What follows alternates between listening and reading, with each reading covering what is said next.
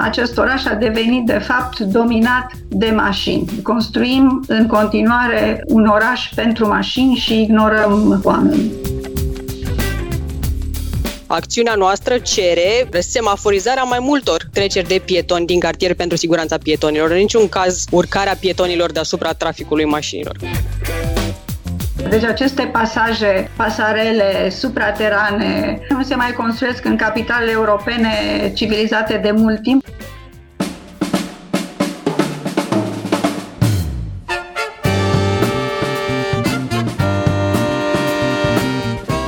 Timpul prezent cu Adela Greceanu și Matei Martin.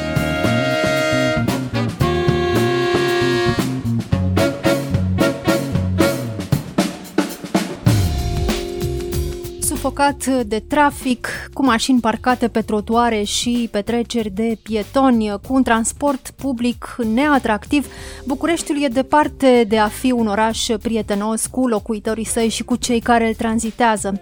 Ce soluții sunt pentru îmbunătățirea situației? Primarul sectorului 4, Daniel Băluță, vrea să construiască pasarele pietonale în câteva intersecții.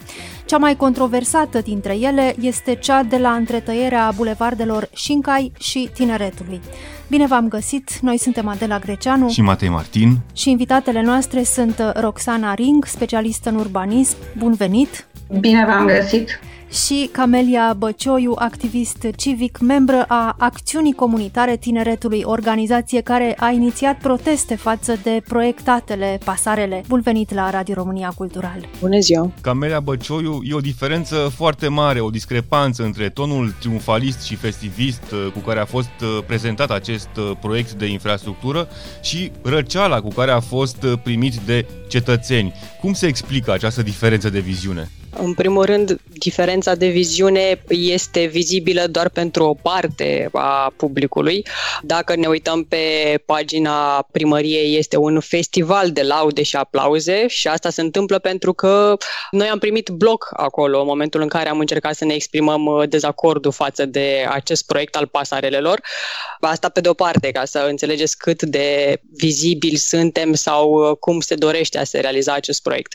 Pe de altă parte, noi ne opunem acestui proiect pentru că este unul uh, care ar împiedica foarte grav uh, traficul și accesul uh, pietonilor din cartier în parc.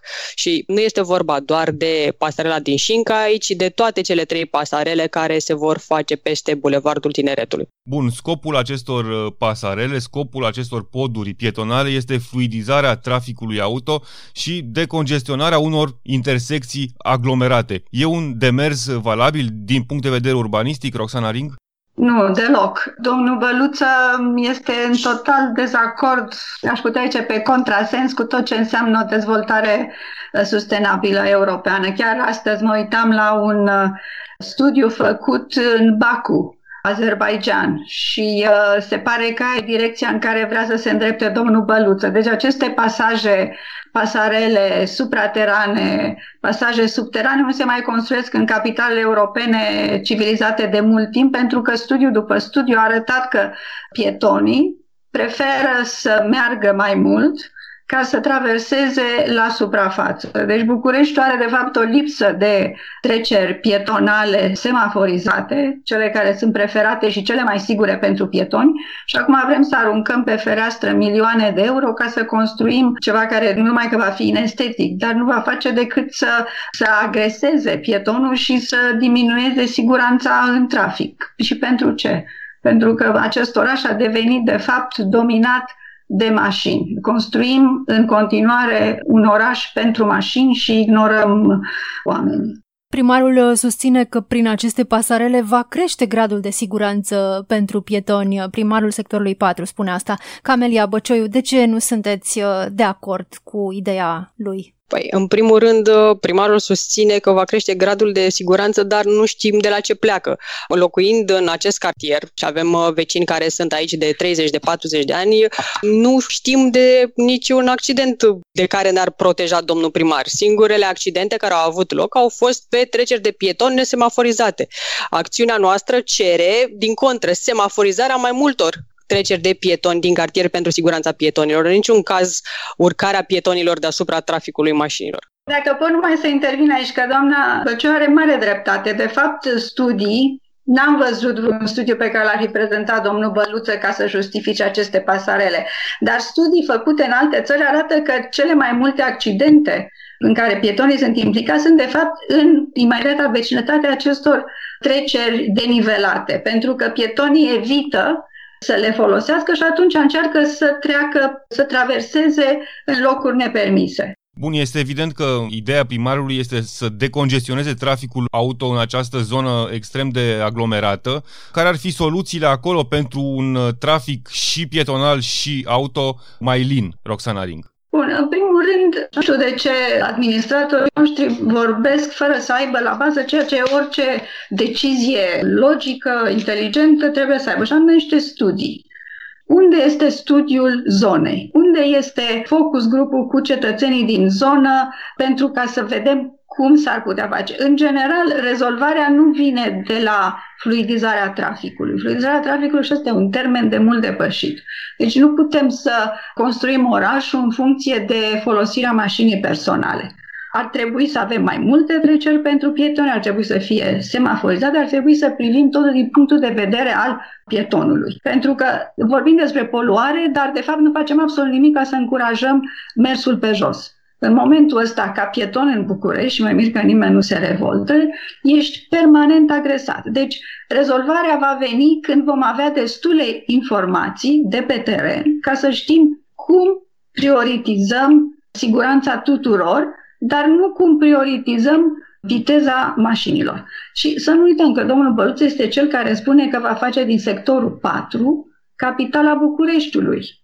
Deci aici avem o problemă mult mai gravă. Avem problema faptului că aceste bulevarde, de fapt, ar trebui să fie în administrarea primăriei generale, că ele au fost trecute în administrarea sectorului 4 prin niște hotărâri de consiliu și că un primar dintr-o felie a orașului decide pentru întregul oraș, fără să se consulte cu nimeni. O problemă a pietonului și a utilizării mașinii în București trebuie privită la nivelul întregului oraș nu pe bucățele. Este un proiect aberant. Dacă îmi permiteți, vreau să adaug și eu ceva la această idee falsă a fluidizării traficului.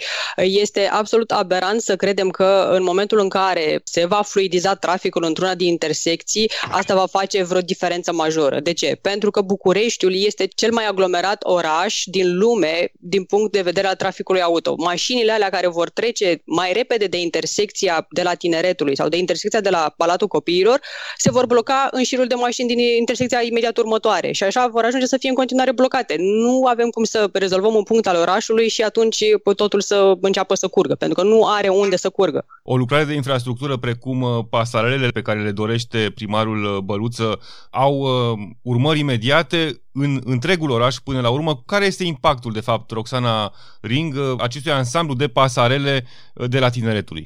Va trebui să răspund așa, speculând, dar uh, va fi mai multă poluare, vor fi mai multe accidente, o folosire mai redusă a spațiului public de către pietoni. Deci, de fapt, rezultatele vor fi negative și este tot ceea ce Uniunea Europeană ne recomandă să nu facem. Da? Deci, avem un set de recomandări pentru un oraș uh, pentru oameni fără poluare, care să încurajeze mersul pe jos și așa mai departe și noi pe de o parte, spunem un lucru, dar de fapt facem exact opusul. Deci în ultimii cinci ani s-au redus trotuare, uh, s-au lărgit străzi, s-a rupt din spațiul verde pentru parcări. Deci tot ce am făcut în ultimul timp merge în direcția exact opusă a ceea ce ni se recomandă să facem și ceea ce fac alte orașe, mai ales acum, după pandemie. Suntem total defazați, rupți de curentul european de dezvoltare urbană. De-aia azi citeam raportul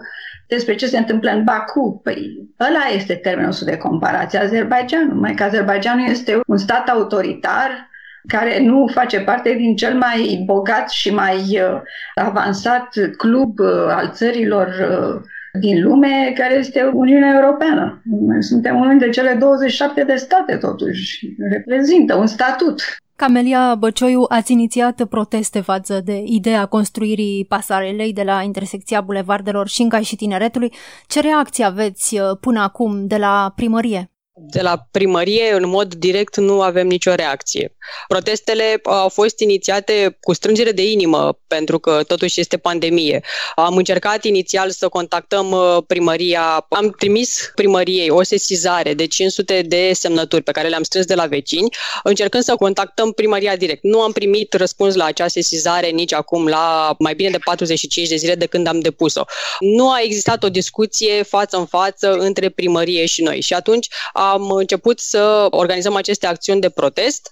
În continuare, reacțiile pe care le-am primit, le-am primit din media. Discuțiile nu au fost directe, au fost uh, primăria are această viziune, voi ce părere aveți? Dar uh, în continuare, reacțiile pe care le avem sunt că nu existăm. Primăria nu ne vede, a declarat că va construi aceste pasarele indiferent de opoziția noastră. Și ce veți face dacă într-adevăr se vor uh, construi, dacă va începe construirea acestor pasarele? Din punctul nostru de vedere, vom continua acțiunile de protest uh, și vom face tot ce ne stă în, uh, în putere să facem. Avem semnale de sprijin din partea Consiliului General, dar noi mergem înainte cu acțiunile de protest. Există inclusiv niște acțiuni în instanță față de domnul primar, al unui fost consilier general. Deci noi protestăm și spunem acolo unde putem faptul că nu suntem de acord cu acest proiect. De fapt, prin soluția acestor pasarele pietonale se dă din nou prioritate mașinilor, iar pietonul este pus în plan secund. De unde ar trebui început un plan coerent, astfel încât să nu mai avem nici blocajele de trafic de acum, nici mașini parcate pe trotuare și pe trecerile de pietoni și să ajungem ușor în diverse locuri din oraș, Roxana Ring? Cred că ar trebui să începem cu curajul cuiva, cei care sunt într-o poziție executivă, de a, de a spune oamenilor adevărul. Orașul uh, nu poate să dedice tot spațiul public mașinilor. Deci uh, teritoriul unui oraș este limitat Aproape 30% este ocupat de drumuri, străzi, șosele și așa mai departe. Și acesta nu poate să crească. Deci ă, această fixație cu unde parchez și ă, folosirea mașinii personale pentru distanțe mici de multe ori, ea trebuie undeva Cineva trebuie să spună adevărul și adevărul este că în București sunt deja mai multe mașini pe cap de locuitor decât sunt la Londra, de exemplu că parcarea nu va fi niciodată rezolvată prin creșterea numărului de parcări, ci prin, mai ales în centru, prin limitarea lor, prin taxare, că trebuie să învățăm să construim ansamblu rezidențiale nu cum s-au construit în ultimii 10 ani departe de mijloace de transport și numai atunci când ele sunt aproape de mijloace de transport. Deci trebuie să avem un plan de dezvoltare a acestui oraș pe principii pe care le clamăm, care sunt principiile europene. Deci ceea ce se numește walkability, și anume ai absolut toate facilitățile importante la 15-20 de minute de mers pe jos de casă,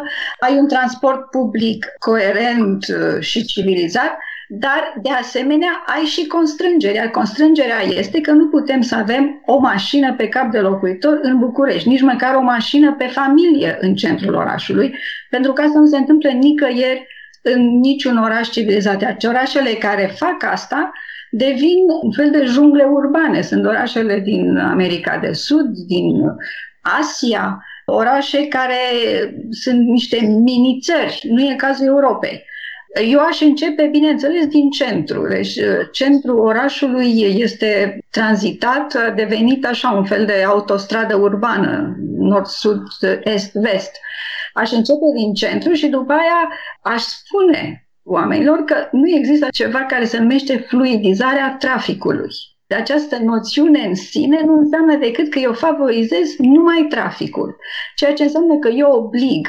Există un efect pervers eu oblig și pe cei care nu au mașină, până la urmă, să-și ia mașină, pentru că devine contraproductiv să fii singurul care nu are mașină, nu?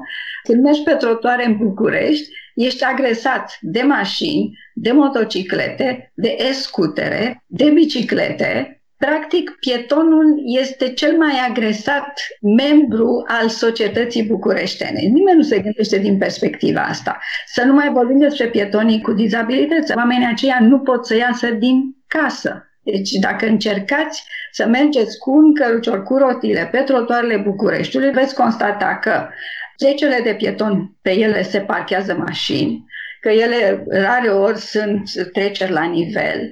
Deci trebuie să începem cu lucrurile fundamentale. Și de asemenea, de ce nu ne uităm la vecinii noștri? Suntem 27 de țări în acest club select. De ce nu învățăm de la ce face Barcelona, de exemplu, care după pandemie a interzis uh, traficul auto în mare parte din centru, de numai pentru riverani. Asculți timpul prezent! Timpul prezent e un talk show zilnic despre politică, societate și cultură difuzat la Radio România Cultural. Ne puteți asculta pe Apple Podcasts, Google Podcasts, Castbox, Spotify și altele. Vorbeați de modele europene, doamna Ring, și într-adevăr nu o să discutăm poate de modelul uh, din Oslo, unde oricum sunt evacuate cu totul mașinile din centru, asta este ideea până în 2030, dar putem vorbi despre Paris, de pildă, unde doamna primar uh, a orașului Paris a desfințat mii de locuri de parcare din centrul orașului uh, pentru a crea benzi pentru biciclete. Da, sigur. Și la Londra de curând am văzut că au desfințat locuri de parcare pe străzi secundare, plantând copaci pe care i-au plantat pe carosabil pentru că nu era loc pe trotuar, trotuarele erau înguste și atunci au creat niște fose în care au plantat acești copaci pe carosabil. Mașinile vor trebui să se adapteze, pentru că nimeni nu mai gândește un oraș din punctul de vedere al mașinii. Mașina nu mai este un uh, membru privilegiat al societății, mașina și șoferul, cum este în București, mai că și șoferii sunt pietoni.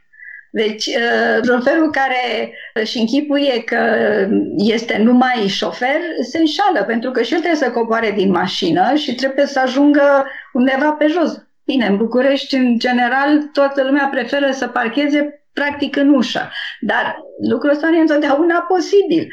Deci ne trebuie o cu totul altfel de abordare conceptuală a ce facem cu acest oraș și domnul Băluță e aici un uh, deschidător de nedrumuri, ca să zic așa, pentru că dânsul ne arată că în continuare o mare parte a administrației orașului gândește în termenii anilor 50, 60, 70 din Europa. Camelia Băcioiu, cum vedeți, care ar fi soluțiile pentru repietonalizarea cartierului tineretului? Soluțiile, din păcate, sunt cele nepopulare pe care le-a prezentat și doamna Ring. Atât timp cât uh, gândim doar în termen de mașină proprie și dreptul meu de a-mi lăsa mașina proprie, ba mai mult, și cealaltă mașină, și cealaltă mașină pe spațiu public, uh, nu o să ajungem nicăieri. Cartierul tineretului este uh, unul mânecat de mașini. Pe lângă cele care sunt parcate pe locurile de parcare destinate de primărie, mai sunt sunt câteva mii care ocupă toate trotuarele cartierului. Și avem încă o dispută cu primăria sectorului 4. A existat un scandal cu o parcare care a fost uh, realizată în mandatul trecut prin betonarea mai mult spațiu din Parcul Tineretului, lângă Palatul Copiilor. Ei, acea parcare acum uh, a fost dată în folosință și este tarifată de primărie cu tarif orar. Mulți vecini încearcă să obțină măcar abonament abonamente pe care să le plătească către primărie în parcarea respectivă, dacă tot s-a betonat din spațiu verde de lângă cartierul nostru și primăria refuză să le ofere această opțiune.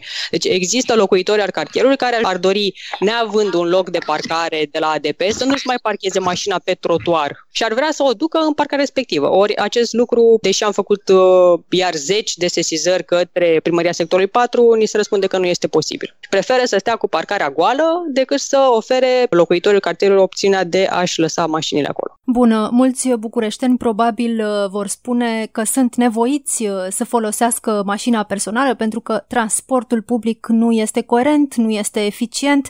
Cumva lucrurile astea ar trebui să meargă în paralel, uh, nu e așa? Doamnă Ring, ce fel de eforturi sunt necesare ca să avem un transport public într-adevăr coerent și eficient? Transportul public s-a îmbunătățit cât de cât și București nu are un transport public care este dezastru. Într-adevăr, poate fi îmbunătățit, dar nu vom ajunge niciodată acolo unde vrem să ajungem și anume să avem un oraș prietenos, mai puțin poluat, un oraș agreabil în care să, să ne bucurăm, să avem o calitate a vieții bună, dacă ne gândim numai la măsuri punctuale. Deci ar trebui început cu cu niște măsuri care sunt ieftine și uh, imediate, și anume mai multe treceri de pietoni semaforizate, la mai multe treceri de pietoni în zone care sunt mult circulate, cum este centrul orașului. Gândiți-vă că pe Magheru, între intersecția cu Enescu și uh, cea Rosetti, sunt numai trei treceri de pietoni. Asta este principalul bulevard al unui oraș european. Nu mai găsiți asta nicăieri.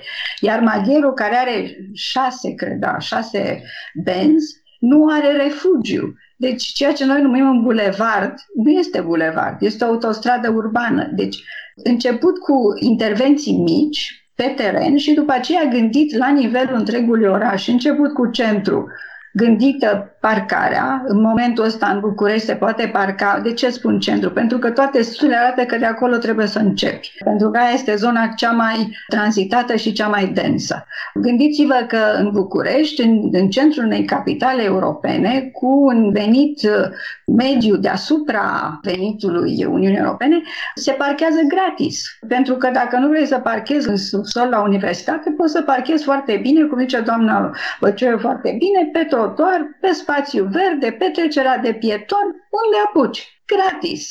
Da? Deci poți să ai un Porsche, dar îl parchezi foarte bine cu zilele gratis. Încercați să faceți asta în orice oraș european, nu zic vestic, ex-sovietic, da? din fosta zonă. Nu o veți putea face. Deci asta trebuie făcut imediat, e ușor de făcut numărate toate locurile de parcare, da, trebuie o investiție în infrastructură care va fi mult mai mică decât investiția în pasarelele domnului Băluță. Și, într-adevăr, trebuie organizare. Dar suntem într-o piață liberă, nu avem specialiștii noștri, găsim întotdeauna specialiști în Franța, la Londra, în Italia, în Spania, nu? care să ne ajute să punem la punct un astfel de sistem. Și după ce facem asta, o să începem să îmbunătățim transportul public, deja e îmbunătățit, să nu mai permitem construirea de noi ansambluri rezidențiale în zone în care nu au niciun fel de utilități, nu? pentru că oamenii ăia nu pot să vină la muncă decât dacă se urcă în mașină și mai departe. Deci sunt niște măsuri complexe, dar care trebuie privite holistic în integralitatea lor, plus culoare unice pentru transportul public și așa mai departe. Deci soluțiile astea, să știți că multe dintre ele se găsesc și într-o strategie a primăriei capitale, care se numește PMUD, care a uitat toată lumea planul de mobilitate urbană, care stă într-un sertar. Deci noi avem strategii, dar strategiile se pare că în București sunt toate prin sertare. Există solidaritate între oamenii din cartierul tineretului în care locuiți, Camelia Băcioiu? Da, există solidaritate. Motivul pentru care vorbesc eu cu dumneavoastră este că eu am fost cea care a scris efectiv petiția, dar aceasta nu este acțiunea mea, ci este acțiunea locuitorilor din cartier. Tot ce am făcut eu a fost să dau uh, un spațiu de a se manifesta a dorinței uh, locuitorilor din cartier. Și asta poate fi vizibil la protestul pe care l-am organizat uh, în urmă cu două săptămâni, va fi vizibil la protestul pe care îl organizăm din nou duminica aceasta, și deși suntem în pandemie și suntem în situația în care mulți dintre noi nu ne cunoaștem față în față, ne unesc aceleași principii a mobilității și a accesului facil în parcul tineretului. Chiar așa, cum stăm cu spiritul civic? În ce măsură oamenii sunt preocupați de ce se întâmplă în cartierele lor și de cum sunt cheltuiți de primării banii publici, Roxana Ring? Eu cred că din ce în ce mai mult. Adică eu observ că de la platforma pentru București, în fine, care a început prin 2008 până acum, numărul grupurilor civice s-a înmulțit, oamenii sunt din ce în ce mai conștienți de drepturile pe care le au și de dorința de a avea o calitate a vieții cât mai bună, ceea ce înseamnă un mediu construit favorabil omului, pietonului, copiilor și așa mai departe, participanților la trafic cei mai vulnerabili. Acum, concret, la proiectele domnului Băluță, eu spun că din punct de vedere legal sunt două lucruri. Unu, bulevardele acestea ar trebui să fie în uh, gestiunea primăriei municipiului București și ele pot fi trecute din nou, și așa cum ar și trebui să fie, pentru că prin lege primăria gestionează arterele principale de circulație și pe care există transport public. În al doilea rând, acolo ar trebui elaborat un plan urbanistic zonal și mă îndoiesc că în acest moment cineva va aproba un astfel de plan urbanistic zonal. Deci domnul Băluță vorbește așa într-un PR uh, fulminant, uh, dar nu cred că va ajunge să le construiască. În fine, eu așa sper. Roxana Ring, Camelia Băcioiu, vă mulțumim pentru această discuție. Mulțumim. Mulțumim și noi. Noi suntem Adela Greceanu. Și Matei Martin. Ne găsiți uh, și pe platformele de podcast. Abonați-vă la Timpul Prezent pe Castbox, Apple Podcasts și Spotify. Și urmăriți pagina de Facebook Timpul Prezent. Cu bine, pe curând! Música